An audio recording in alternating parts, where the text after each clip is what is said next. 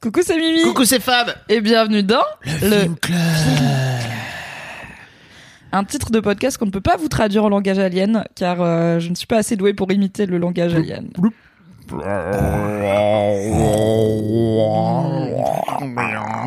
Voilà, on vient de dire bienvenue dans le film club et de vous raconter tout l'épisode du début à la fin de façon circulaire. C'était bien À dans deux semaines. Allez, salut.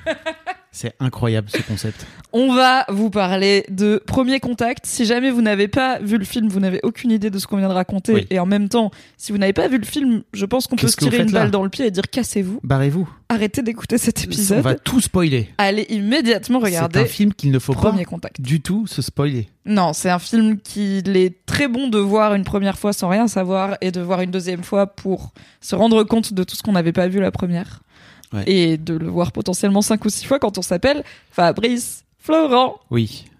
Parce que j'aime euh, souffrir finalement peut-être. Oui, peut-être tu aimes le somme finalement, tu, tu aimes les émotions. En tout cas, ça, on peut le dire.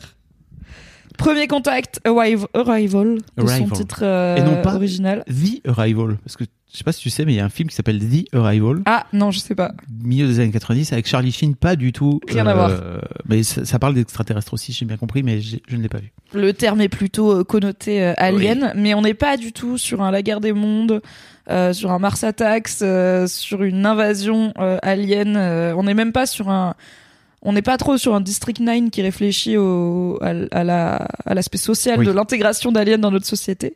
On est sur quelque chose d'assez unique qui se rapproche plus de Contact euh, avec Jodie Foster, qui a un côté un peu. Alors, dans mon souvenir, le film est vraiment nul, mais l'histoire de base est pas mal. Euh, le jour où la Terre s'arrêta, qui est pareil, un film où il y a un genre d'alien. Alors, dans le film, c'est joué par Keanu Reeves. Keanu Reeves. Très mauvais Keanu Reeves. Once again. Désolé, euh, Keanu, euh, I love you. J'ai vu John Wick 4, c'était pas mal. Le jour où la Terre s'arrêta, c'est un des rares Keanu Reeves que j'ai pas fini tellement. Et vous savez que j'ai une tolérance Oui. pour le bonhomme si vous écoutez le film club. Bref, c'est un film qui fait réfléchir, Ok. dont on va parler aujourd'hui. Pourquoi t'as vu cinq fois Premier Contact, Fabrice Euh, Parce que je l'ai vu une première fois. Alors, je sais pas dans quel cadre tu l'as vu toi, mais moi, je l'ai vu sans savoir du tout de quoi ça parlait. Euh, parce que à l'époque, donc il est sorti en 2016, fin 2016, et l'histoire, enfin la date a une importance. Mhm. Euh, parce que en fait à l'époque on était j'étais encore marié et en fait tous les vendredis on, se faisait genre euh, resto ciné avec euh, avec mon ex-femme et souvent on allait voir des films on, on allait un peu euh, à l'aveugle. Et donc moi je j'ai vu Denis Villeneuve. J'ai vu Histoire d'extraterrestre je me suis dit let's go c'est forcément bien. Denis Villeneuve il a fait plein de films euh, Je géniaux. me souviens plus pourquoi il est connu avant ça. Euh, Enfin, c'est quoi ces films d'avant? Bah Prisoners.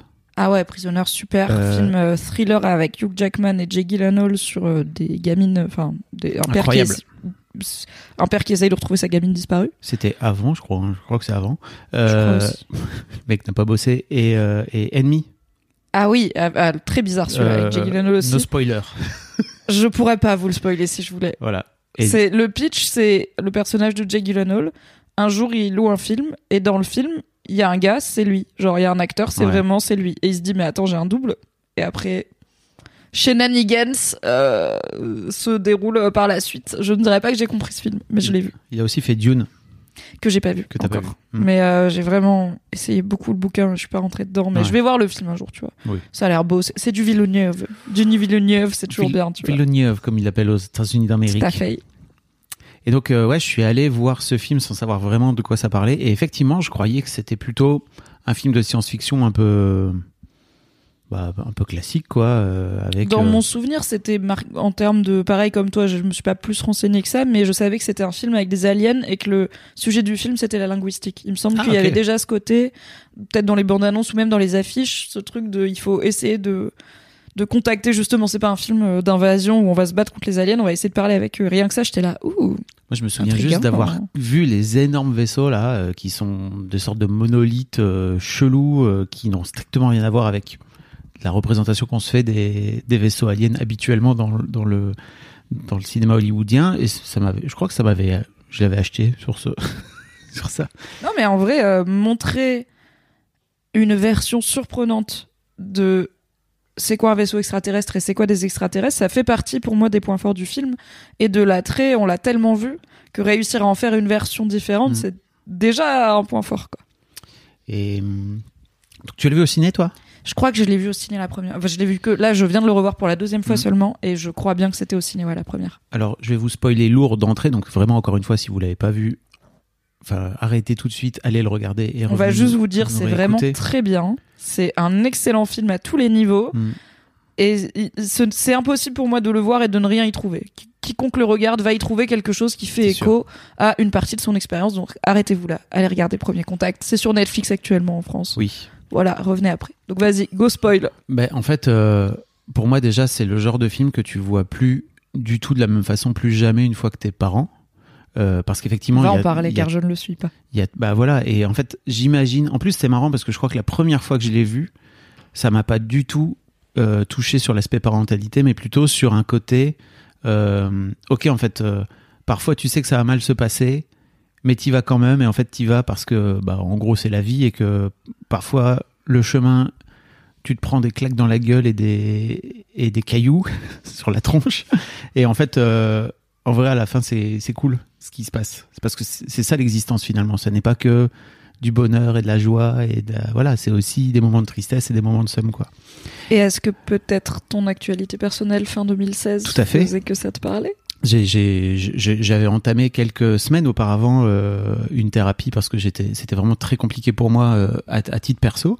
Euh, et, en fait, je me suis effondré devant la fin du film. Mais vraiment, j'ai, je- crois que le dernier quart d'heure, je suis en chialade totale. Le, le, le, le générique passe et en fait, je ne m'en remets pas. Je, suis, je me suis vraiment effondré. Effondré littéralement de, pleurs, de morve, de tout ce que tu veux. Ce, film m'a ouvert en deux littéralement.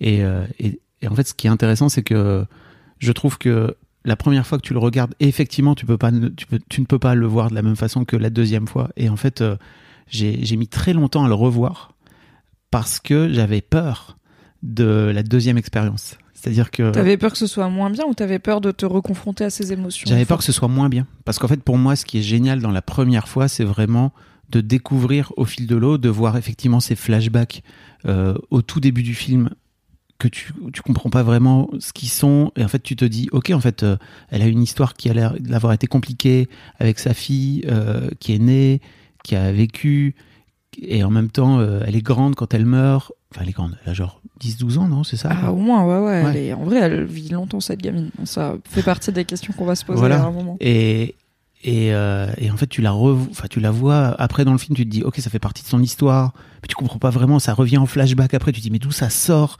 Petit à petit, tu finis par comprendre. Effectivement, quand j'ai fini par piger, ça m'a.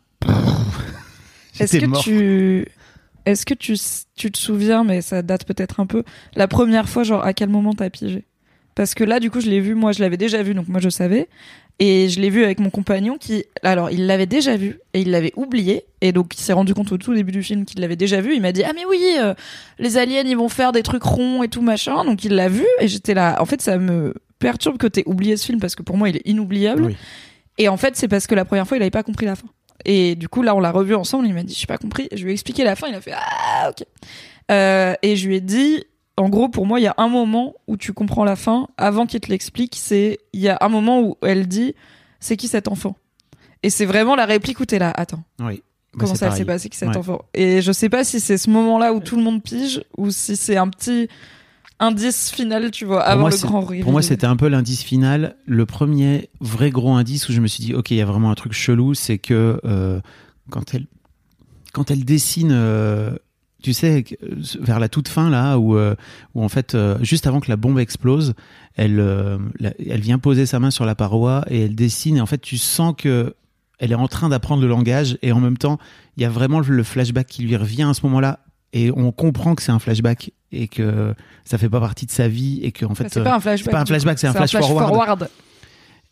Et je crois qu'à ce moment-là, je me suis dit, ok, mais c'est chelou parce qu'elle a vraiment. Donc en fait, cet enfant, il n'existe pas. Enfin, qu'est-ce qui se passe, quoi tu vois? Et effectivement, le truc de, ok, c'est qui cet enfant, ça m'a. Waouh. Ouais. Et je, je l'ai vu cinq fois, je crois, six fois. Donc on peut dire qu'à la deuxième vision, ça t'a pas déçu, toi qui avais peur Non. que ça soit moins bien. ça ça m'a ça m'a refait la même chose mais en fait euh, ça m'a c'est très intéressant parce que la deuxième fois je crois que c'était plutôt sur l'aspect parentalité et là par exemple ce matin je l'ai revu Et en fait, à chaque fois, ça vient me toucher d'autres trucs. Là, par exemple, mes filles aujourd'hui sont grandes et ça y est, en fait, euh, l'enfance, la petite enfance a disparu. Euh, et tu vois, tu la vois, tu la vois jouer au tout début du film avec sa fille où elle lui dit, euh, genre, euh, j'ai des pistes au château. Je sais plus comment, comment c'est le titre, hein, genre euh, piste, ti- ti- Tickle Gun ou Tickle. Gun, ouais. Euh, et en fait, tu vois, c'est venu me titiller là à ce moment-là de me dire, ok, en fait, c'est vraiment un moment qui est passé et que je revivrai plus jamais avec mes filles, en fait, de pouvoir être débile comme ça et de jouer au pisto chatouille avec euh, mes filles. Aujourd'hui, elles sont là, frère, qu'est-ce que tu fais? Calme-toi. Frère, je, je suis sur TikTok en fait, donc euh, J'ai pas ce time-là. Et euh, donc, ouais, le, je trouve que plus, plus, plus ça va. Donc maintenant, là, je, je l'ai vu il y a 7 ans. Donc ça fait un bail, hein, quand même, l'air de rien, à l'échelle de ma vie. Euh, et à l'échelle de la vie de tes filles qui du coup ont vécu la moitié de leur vie. Donc la première fois que tu l'as vu, pour que les gens aient en tête, tes filles avaient 10, 7, 7 5 ans. 8 et 10. 8, 8 et 10, ok, un peu Ouais. plus grandes. Et là maintenant, elles sont bah, quasiment des adultes. Oui. Donc euh, il y a aussi tout ce chemin-là, quoi. Oui, et d'avoir ce, ce rapport au temps, je trouve que hum, c'est très intéressant parce que c'est vraiment un truc qui me touche moi depuis quelques années là, de me dire, ok donc en fait le temps passe vraiment très très vite. Et tu sais, t'entends toujours ces vieilles personnes qui disent, tu vas voir, plus ça va, plus ça passe vite et tout. Et je me rends compte là, tu vois que euh, j'ai été séparé, on s'est séparé, on a divorcé il y a trois ans avec mon ex-femme. Et en fait, ces trois années-là ont passé à toute vitesse, alors qu'il s'est passé plein de trucs dans ma vie. Mais en fait, quand j'ai Oui, et c'est aussi les trois années Covid et tout. Enfin, Oui. c'est des années où, au contraire, on a pu, on peut se dire, on a trouvé le temps long un petit peu, tu vois. Eh bien non, vraiment, c'est impressionnant de voir à quel point ces années ont passé à toute vitesse, quoi. Donc, euh, et tu vois là, par exemple, ce matin, c'est venu me, me gratouiller là-dessus, quoi. Alors que les autres, les autres fois, c'était sur autre chose. Et la prochaine fois, ce sera sur Sans autre chose. doute. Probablement ce qui est la marque des belles œuvres, c'est Oui. celle euh, auquel tu peux y revenir euh, régulièrement et y trouver euh, un sens nouveau ou une profondeur que t'avais pas parce que t'étais pas la même personne, t'avais moins d'expériences sur lesquelles ça pouvait venir résonner, quoi.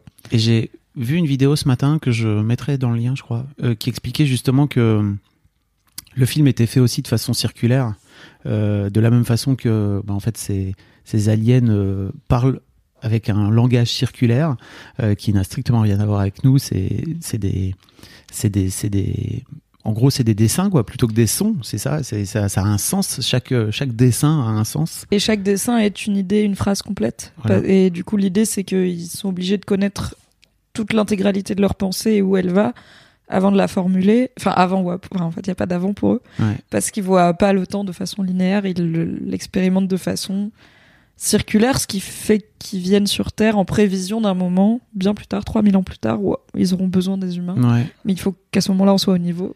Du coup, ils viennent nous C'est voir. incroyable. Et effectivement, le mec, enfin, je- je- vraiment, c'est hyper bien fait cette vidéo. Il a une interprétation du film qui est vraiment très chouette. Et euh, il racontait qu'en fait, le titre arrive à la fin. Où en gros, c'est aussi une invitation de recommencer le film.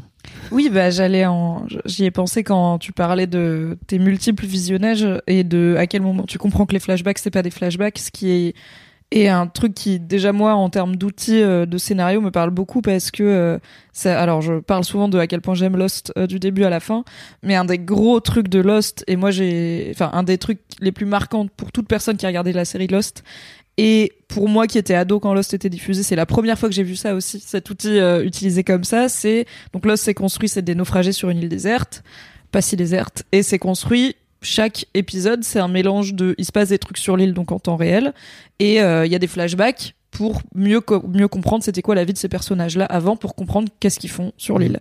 Et à la fin d'une certaine saison de Lost, il y a un flash, tu te dis c'est un flashback sur un personnage qui en plus va très mal à ce moment-là, qu'il est alcoolique, barbu, dépressif et tout. Et tu te dis bah c'est un flashback d'un moment compliqué de sa vie pour nous expliquer pourquoi sur l'île là il est en train de péter un câble. Et l'épisode se finit avec lui qui voit un des, une, une meuf qui est sur l'île avec lui, mais dans son flashback et qui lui dit Ah. il faut qu'on y retourne. We have to go back. Et t'es là attends. Donc c'est après. Donc là, c'est un flash un forward. Donc ça veut dire qu'ils sont partis de l'île à un moment. Et pourquoi il veut revenir? Genre tout leur but c'est de partir. Et c'est vraiment. Et c'était une fin de saison, mais comme seul Lost peut en faire, tu vois. Donc ce truc de ah c'était pas un flashback, je le connais et je l'ai quand même pas vu venir la première fois que j'ai vu Ouais. Arrival, ce qui est enfin premier contact, ce qui est déjà bon signe. Et je trouve que hum, le film est très malin parce que il, en fait il utilise le langage scénaristique, euh, le langage du cinéma pour te pour te t'induire en erreur.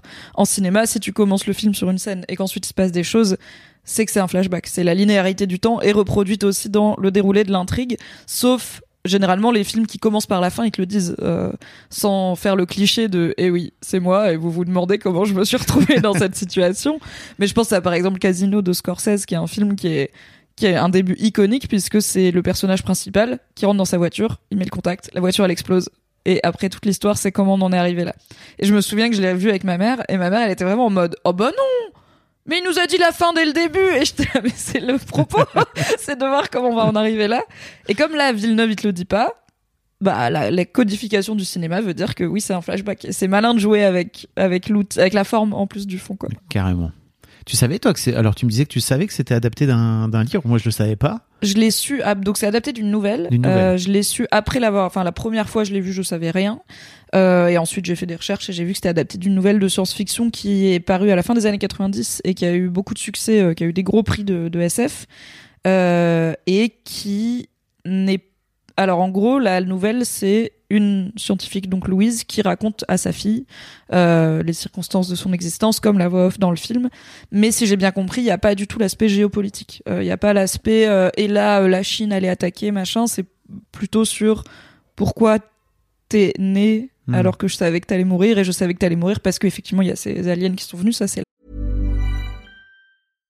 Subtle results, still you, but with fewer lines. Botox Cosmetic, out of botulinum toxin A, is a prescription medicine used to temporarily make moderate to severe frown lines, crow's feet, and forehead lines look better in adults. Effects of Botox Cosmetic may spread hours to weeks after injection, causing serious symptoms. Alert your doctor right away as difficulty swallowing, speaking, breathing, eye problems, or muscle weakness may be a sign of a life threatening condition. Patients with these conditions before injection are at highest risk. Don't receive Botox Cosmetic if you have a skin infection. Side effects may include allergic reactions, injection site pain, headache, eyebrow and eyelid drooping, and eyelid swelling. Allergic reactions can include rash, welts, asthma symptoms, and dizziness. Tell your doctor about medical history, muscle or nerve conditions including ALS or Lou Gehrig's disease, myasthenia gravis, or Lambert-Eaton syndrome and medications, including botulinum toxins, as these may increase the risk of serious side effects. For full safety information, visit BotoxCosmetic.com or call 877-351-0300. See for yourself at BotoxCosmetic.com.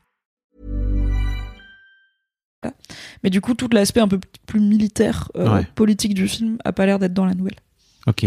Donc ça s'appelle Story of Your Life d'un mec qui s'appelle Ted Chiang. C'est marrant, Ted Chiang. Ça, ça. En français, pour moi, c'est un personnage des, des mystères de Pékin, quoi. un peu oui Et, euh, et en français, il n'est pas du tout traduit. Si j'ai bien compris, la nouvelle n'est pas traduite.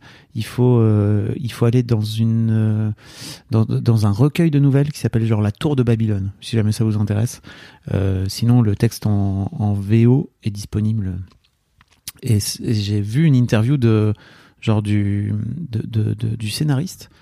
Et j'étais un peu déçu en fait parce que j'ai revu là tout à l'heure et en fait je savais pas donc euh, je me, je me- en, préparant le podcast je me suis un peu renseigné et tout et je me suis dit tiens c'est quand même cool tu vois euh, Hollywood qui trouve une histoire comme ça trop bien et tout je me suis dit bon en fait je sais une ça reste adaptation. une adaptation mais c'est l'adaptation d'une histoire assez audacieuse et pas d'une grosse propriété intellectuelle euh. Mm.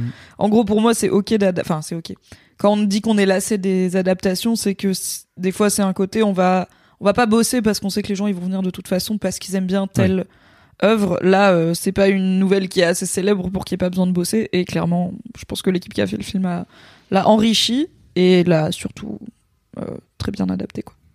Qu'est-ce que t'as pensé toi du du du enfin déjà qu'est-ce que t'en retires de ce film au final? Toi qui toi qui n'as pas justement euh, d'enfant et Ouais, alors je. En fait, euh, du coup, là, je l'ai vu pour la deuxième fois. Je me souvenais très très bien de quasiment de tout le film. Honnêtement, en Et plus, donc, c'est un tu film. l'avais pas vu depuis tout ce temps-là Non, je l'avais vu. Il était super. Et mais je pense que j'attendais de l'avoir oublié un peu, tu vois. Euh, Ok. C'est alors au final, je l'avais pas tant oublié, mais c'est pas un film que j'ai envie de revoir euh, deux fois par an. Tu vois, il est en plus, il est un peu dur, un peu lourd. Et euh, je pense que j'avais un petit côté genre. Est-ce que, enfin, une fois que tu le sais, une fois que tu sais la fin, tu vois, Mhm. t'as un peu moins le- la découverte et je voulais l'oublier un peu pour être de nouveau un peu émerveillé. Euh, moi, j'aime beaucoup l'aspect. En fait, je- j'en sors la deuxième fois tout aussi émerveillé par euh, l'histoire et la délicatesse des propos du film et des thèmes, mais je dirais plus frustré que la première fois parce que j'ai un peu l'impression d'un film qui fait trois trucs, mais du coup semi bien, tu vois. Je pense que moi, mon truc préféré de base, ce qui m'a, en tout cas, ce qui m'a fait aller voir le film, c'est cette idée de linguistique. Et euh, j'aime bien euh, les films où des gens intelligents font bien leur travail Mhm. et où le truc c'est des gros cerveaux qui vont essayer de régler un problème. Donc tout l'aspect linguistique, je le trouve super. Mais au final, il va un peu vite parce qu'il y a d'autres choses à raconter et on a cette, ce moment qui pour moi est un peu une cassure dans le film de voix off euh, du personnage de Jérémy Renner, donc Ayan, qui dit voilà tout ce qu'on sait sur les heptapodes. Ils marchent comme ci, ils marchent comme ça, avec plein d'images de news. On a appris à leur dire ci et ça. Et je suis là, attends, euh, il y a dix minutes, tu nous expliquais que c'était hyper compliqué de leur dire le mot humain. Et là, euh, voilà, petite voix off, montage, et on arrive à des phrases complexes. Et j'étais là, bah ça me frustre un peu parce que moi j'aime bien cet aspect. En fait, j'aime bien l'aspect ingénieur et chercheur du, du Ouais. film. Il y a l'aspect réflexion géopolitique sur comment amener la paix entre les humains et comment faire en sorte que les pays et les et les puissances rappellent qu'elles sont faites d'humains et que du coup on peut collaborer ensemble et comment arriver à une forme de paix mondiale et d'humanité qui travaillent ensemble vers un avenir meilleur, ce qui est euh, un thème euh, évidemment ultra présent dans l'art et qui est bah en- voilà il est là mais il est pas poussé tu vois jamais l'intérieur d'aucun autre pays à part euh, le Minnesota les États-Unis Ouais. t'as pas euh, le voilà t'as pas de réflexion Le tant Montana, sur non non le Minnesota je crois C'est pas dans le Montana le truc? Je, je crois pas. C'est un détail. vous irez googler chez vous. Euh, donc euh, pareil, bah c'est un petit peu évoqué mais pas tant. Et bah t'as évidemment le thème parentalité, euh, mais plus sens de la vie et voilà acceptation de la vie avec ses aspects euh, aussi les plus sombres et douloureux. Qui, en fait, enfin oui, il est très présent évidemment, mais tu vois, on a tellement peu de moments d'elle avec sa fille et tout. Enfin, je dirais pas que j'ai ressenti moi l'impact émotionnel de la mort de sa fille, parce que bah au final, on les voit vraiment très peu traîner ensemble et les trois quarts des flashbacks qu'elle a, elle a l'air un peu comme elle sait pas ce qui se passe. Elle a l'air un peu out, tu vois, c'est souvent sa fille qui lui parle et elle qui répond à côté ou qui met du temps à répondre. Donc c'est pas non plus des moments ultra chaleureux de ah oui, ça a grave donné. En fait, on la voit pas tant passer du temps normal avec sa fille. Donc le manque de sa fille, on le ressent pas de fou. L'histoire d'amour avec Jérémy Renner, elle, enfin avec Ayan, elle est pas creusée parce que dans C'est cool qu'on le ressente pas en même temps parce que elle l'a pas encore vécu dans le film. Oui, mais du coup, là, tu vois, tu te dis, toi, Oui. t'as pleuré. Moi, j'ai Oui. jamais pleuré devant Arrival. Oui, oui. Euh, et pourtant, il y a cette musique illégale, euh, On the Nature of Daylight, de Max Richter, qui ouvre et qui ferme le film, Qu'on retrouve dans Dans- The Last of Us, épisode of Us, 3, épisode- euh, dans une scène euh, Qui m'a fait chialer aussi. Qui, pour le coup, m'a fait sangloter, morve, euh, tu Ok. vois, sortir des bruits. Je pense que c'est parce que dans The Last of Us, ça illustre le, le deuil de, mais dans un amour romantique, le deuil de la personne qu'on aime, Oui. qui est quelque chose que j'ai pas vécu ce deuil. Je touche du bois, je sais pas. Euh, mais j'ai ressenti l'amour romantique. voix autour de toi Ah Il y a du contreplaqué sur ma table. Euh, mais j'ai pas ressenti le lien maternel et, et parental. Et du coup, voilà, avec le recul, je suis là, c'est en fait, euh, ça reste un très beau film, mais peut-être qu'il fait un peu trop de trucs. Peut-être qu'il aurait dû juste raconter cette histoire d'amour, alors un peu d'amour romantique entre les deux, mais surtout d'amour euh, maternel et parental, pour que l'impact émotionnel de à quel point faire cet enfant en sachant non seulement qu'elle va être malade et souffrir, il y a ça aussi, et que soit on va, est-ce que soi-même on va vivre ce deuil, bah on la voit pas tant vivre ce deuil, tu vois. Donc je suis là, bah en fait, ça, y a comme on a trop de trucs à raconter parce qu'il y a aussi l'aspect la Chine va attaquer machin, et il y a aussi mais comment on fait pour comprendre ce qu'il raconte et Mm. tout, et peu genre Est-ce que tu crois qu'elle aurait pu ne pas faire cet enfant? Parce que bah ça pose tout aussi le la question du du libre arbitre. Oui, voilà. Ouais.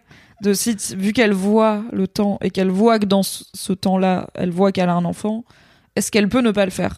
Est-ce que, ben, c'est aussi la grande. Il y avait deux camps dans les fans de Lost. Il y avait Whatever Happened Happened. Donc, tout ce qu'on a vu va arriver, est arrivé. On peut pas changer ni le passé ni le futur. C'est, c'est déjà écrit. Ou, euh, bah oui, on peut changer et, et influer sur euh, une forme de destin, tu vois. Moi, je pense que c'est plus intéressant de se dire qu'elle aurait pu ne pas le faire parce que sinon, il n'y a pas vraiment de choix, tu vois. Je pense qu'elle aurait pu ne pas le faire. Et que ça rend le fait de choisir vraiment encore plus émotionnellement chargé, quoi. Est-ce que tu. Pff, oui, libre arbitre. Est-ce que de toute façon tu fais des choix? Ça, oui, c'est aussi. Mais est-ce que tu, tu vois, c'est si, enfin, est-ce que t'aurais fait, est-ce que t'aurais fait ta fille si t'avais su qu'elle allait mourir? Plus tôt que prévu, c'est-à-dire euh, déjà avant toi et Est-ce que tu fais tes filles Pour moi, si elles vont être malades et mourir à 15 ans, tu vois? Parce qu'en fait, euh, globalement, euh, ça te fait passer. En fait, ça, te- ça te change ton état d'être humain, quoi qu'il arrive de faire cet enfant. Effectivement, après, qu'est-ce qu'il y a de plus horrible que d'enterrer un enfant? Franchement, je vois pas. Et même genre pour alors bon moi je suis dans la team de après la je pense pas qu'il y ait quelque chose après Mm. la mort mais euh, même pour cet enfant donc bon du coup une fois qu'il est décédé il s'en souviendra pas mais euh, il y a quand même toute une phase de de, de de maladie de prendre conscience de sa propre mortalité c'est jamais dit dans le film et ça ce serait peut-être intéressant est-ce que la gamine elle savait que sa mère elle savait? Quand t'es là, que t'as 14 ans, que t'as le cancer, que t'as une maladie incurable, que t'as des chimios et que tu sais que ta daronne, elle le savait quand elle t'a fait, est-ce que tu mais le film ça pesantit pas sur l'aspect souffrance ouais. de la maladie, tu vois.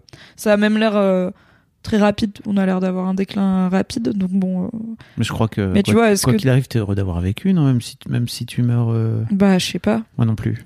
Comme je suis pas passé par là je sais encore. pas, tu vois. Euh, je sais que enfin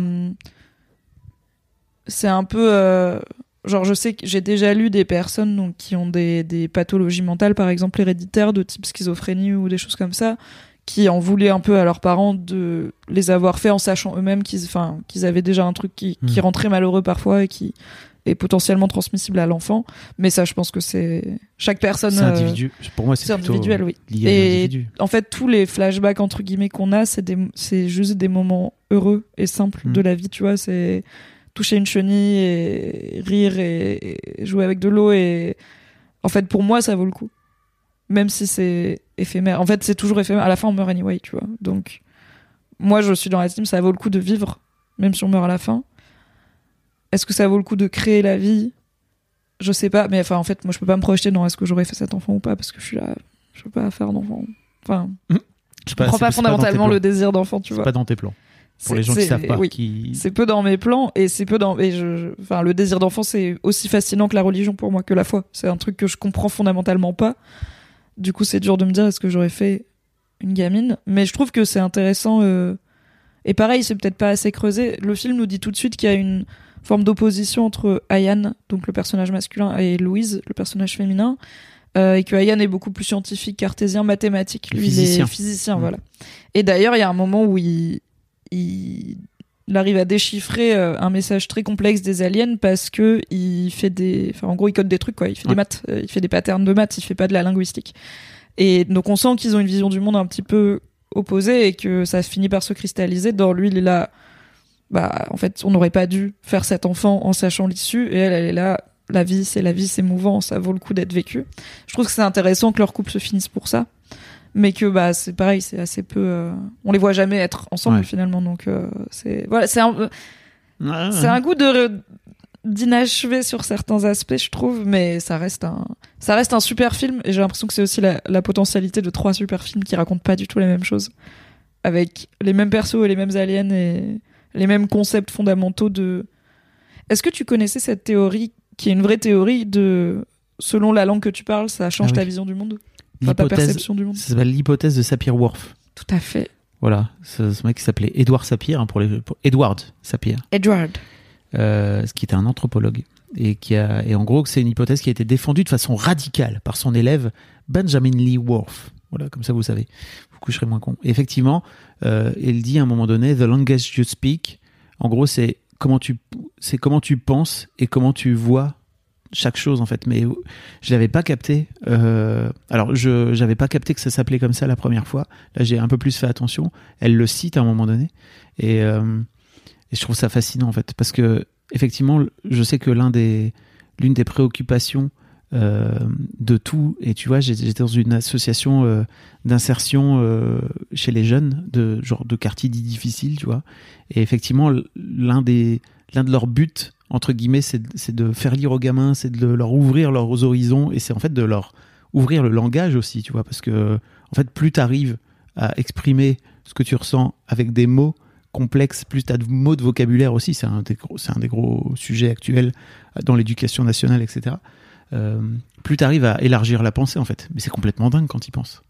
Oui, et je trouve un des, alors une des idées, c'est c'est un peu une légende urbaine, c'est pas exactement ça, mais tu sais, il y a l'idée comme quoi euh, il y a des peuples inuits qui ont euh, 100 mots pour dire neige euh, Oui. parce qu'il y a que de la neige autour d'eux, donc ils ont des mots pour dire la neige un peu fondue, la neige machin. Alors bon, en vrai c'est pas 100 mots et c'est un peu euh, c'est un peu extrapolé. euh, pop culturisé tu vois comme anecdote mais euh, c'est je trouve une bonne représentation de en effet si t'as pas de mots pour les choses tu peux pas les définir. Si t'as, il y a, il y a des langues où t'as beaucoup plus de mots entre guillemets négatifs que positifs. En France, on a toute cette idée, ce concept hyper chelou de les objets ont un genre, ce qui est pas le cas dans d'autres langues comme l'anglais. Donc ça fait, je pense qu'on a un rapport différent à certains, à certaines choses parce qu'on les genre. Et je sais que moi, par exemple, ma, ma mère est marocaine et du coup, bah, arabophone euh, de naissance. En arabe, le soleil et la lune, c'est la soleil et le lune. Donc c'est inversé. Et du coup, tu vas avoir des légendes où euh, bah, le lune est plutôt un personnage un peu viril et envoie une énergie masculine, là où en France c'est la lune et il y a un côté un peu, je sais pas, un peu maternel à la lune, tu Un vois. peu féminin. Un peu euh, féminin, mystérieux. euh. Alors c'est littéralement la même chose, juste on met pas le même genre dessus. Donc je trouve que c'est une façon d'extrapoler cette idée où littéralement le cadeau qu'ils lui font, la fameuse arme ou technologie, on sait pas qui lui donne, c'est on te donne notre langue et cette langue va t'ouvrir, te, te déverrouiller Oh. des possibilités auxquelles euh, tu ne pensais même pas pouvoir avoir C'est accès. quoi. incroyable. C'est trop beau. Ouais. C'est vraiment magnifique et il y a une et aussi enfin alors on n'a pas parlé de l'aspect visuel mais c'est quand même un film qui visuellement fait des trucs le moment où il rentre dans le vaisseau et où la gravité elle change. Incroyable. Déjà j'étais en mode genre je sais qu'il y a des câbles et qu'ils effacent les câbles en post prod mais je continue à penser que c'est un peu Harry Potter le cinéma, tu vois, je suis là bah il- je pense qu'il flotte vraiment, tu vois. Et enfin qui fait tu vois dans un livre, je pense que tu lis cette séquence dans un livre, je serais là en mode je comprends pas. Ouais. Genre je comprends pas ce qu'il me raconte, c'est hyper compliqué à décrire et là il saute et en fait bah du coup le- plafond devient le sol et en même temps il, tu te retournes et du coup t'as la chute le- euh, tu vois qu'en parlant mon cerveau il est en train de s'embrouiller mais parce que il faut peut-être savoir que je suis très mauvaise pour me repérer dans l'espace c'est le truc où je suis le plus nul c'est encore mais voilà il y a plein d'idées visuelles Ah, c'est génial. Et qui sont euh, inoubliables quoi comme petit à petit aussi, ils viennent introduire de plus en plus la, les heptapodes, tu sais, euh, où au départ on les voit de façon très floue, on sait pas trop à quoi on a affaire. Je me souviens vraiment que la première fois j'étais là, mais en fait à quoi ils ressemblent? Tu vois Ouais. juste des ombres au fond là. Et alors dans mon souvenir, on les voyait jamais. euh, J'avais oublié qu'on les qu'on finit par les voir très Oui. clairement euh, quand elle Quand se fait aspirer oui. par le l'ascenseur là. Mm. Et dans mon souvenir, ça restait toujours un mystère. Ou même j'étais là. En fait, est-ce qu'on est sûr qu'il y en a deux? Ça se trouve qu'il y en a qu'un et on voit ses pieds, genre. Mm. Quelle taille ils ont? On sait jamais. Au final, on sait quand même Oui. un peu. Ils sont, ils sont, ils sont grands. Et euh, Ils sont grands et ils ont sept pieds. Et, apparemment, ils sont parfaitement symétriques. Ce qui est logique. oui. Et ce qui a, ce qui est ouf aussi, c'est à quel point je trouve cette cave là, enfin je sais pas, cet, cet endroit où ils se retrouvent. euh, en fait, on- Avec la vitre là? avec cette vitre. En fait, on- c'est très marrant parce que je- la première fois que je l'avais vu au cinéma, je m'étais dit putain, c'est dingue, on dirait un écran de cinéma dans l'écran de cinéma. Il y avait Oui, vraiment une c'est mise très en, mise en abîme. mise en abîme de ouf, j'avais trouvé. Et son appart, enfin sa maison chez elle, au bord du lac là, Ouais. la, la baie vitrée, ça fait pareil. Que et en fait, au début du film, tu vois sa maison, t'as pas encore vu les heptapodes et cette euh, salle de discussion Ouais. avec la, la vitre horizontale. Mais en fait, elle habite pas encore là. Enfin, elle, elle- tu vois, elle habite là. Mais tu sais pas encore que ça ressemble à la salle de conversation avec les heptapodes et quand tu et quand tu revois la maison après j'étais là putain c'est la même chose quoi et il y a même deux arbres derrière Incroyable. avec un peu fin un peu sombre Ah, j'avais pas capté ça. J'étais vraiment en mode, ouais, c'est le même plan, sauf que c'est chez elle. Oh. Tout est un, tout est une boucle. Il y a un autre truc aussi qui dit, c'est que euh, elle dit à un moment donné que son langage est limité par sa mémoire et par le temps qui passe. En fait, il y a, y a ce, et en fait, ça m'a vachement marqué parce qu'il y a quelques semaines, j'ai retrouvé mes carnets de quand j'avais 20 ans. Trop bien. Et, et en fait, c'est ouf à quel point euh, j'ai la sensation d'avoir oublié des trucs que je savais, ou en tout cas que. Pas que je savais, mais que, que j'avais développé à l'époque et que j'ai un peu mis de côté, tu vois, dans un tiroir. Et ça m'a vraiment fasciné de me dire, ok, non, ah putain, mais en fait, j'avais ça en tête à l'époque. Mais des trucs genre des connaissances et des compétences Ouais, ou... ouais, ouais, Ouais. ouais, ouais, des, des connaissances, des compétences, euh, des, des façons aussi de voir le monde qui, qui avaient, qui ont, qui ont vachement évolué entre temps, bien sûr, mais qui, euh, j'ai l'impression aussi qu'ils sont un peu fait effacer, tu sais, mais comme, en fait, euh, t'as des, ouais, c'est ça, t'as le temps qui passe, il finit par, par un peu tout effacer, un peu mettre de côté et tout. Et en fait, aussi par limiter finalement ton, ton langage, parce que tu oublies des trucs en fait. Ou ça, ça vient se remplacer, ça vient se faire remplacer par d'autres choses, quoi, je sais pas. Et je suis toujours fasciné par les gens qui ont, qui ont, des, qui ont une mémoire, tu sais, de choses, de tas de choses. euh, par exemple, mon daron, quand on, je, le vois jouer à question pour un champion, il se souvient de trucs où il dit Ouais, je m'en souviens parce que en 16e ou en 5e, on avait parlé de ça. Je dis, Ah, tu t'en souviens encore, t'as 75 balais, d'où tu sors, quoi. Alors que moi, c'est, j'ai tendance à ranger. Je sais pas trop comment tu fonctionnes, toi. Moi, je range très vite les trucs, quoi. Ça m'intéresse plus, je le range. Alors, je pense que je vais faire un truc euh, qui va euh, nous rappeler que le temps est une boucle, c'est-à-dire que je vais te parler euh, du dernier épisode du film club qu'on a sorti, mais en vrai on l'a pas encore tourné parce que c'est celui sur vice versa, Ok. où il y a cette idée de qu'est-ce que tu fais des souvenirs euh, qui servent plus à rien et cette idée de on trie du coup la mémoire et on évacue. Euh, moi, je suis plutôt dans l'optique de, en vrai, je- enfin, il me semble qu'on on efface rarement à 100%. Euh, c'est juste que, on, effectivement, on n'a pas besoin d'y avoir Mm. accès euh, et qu'on peut pas retrouver le chemin même si on le veut. Tu vois, je peux pas me rappeler du numéro de téléphone de ma meilleure amie de sixième même si je le voulais. Mais je crois que normalement, il est, il est toujours Oui. quelque part dans mon cerveau. stocké. Et il y a cette idée de euh, les souvenirs qui sont les plus marquants, c'est ceux qui ont une charge émotionnelle euh, forte.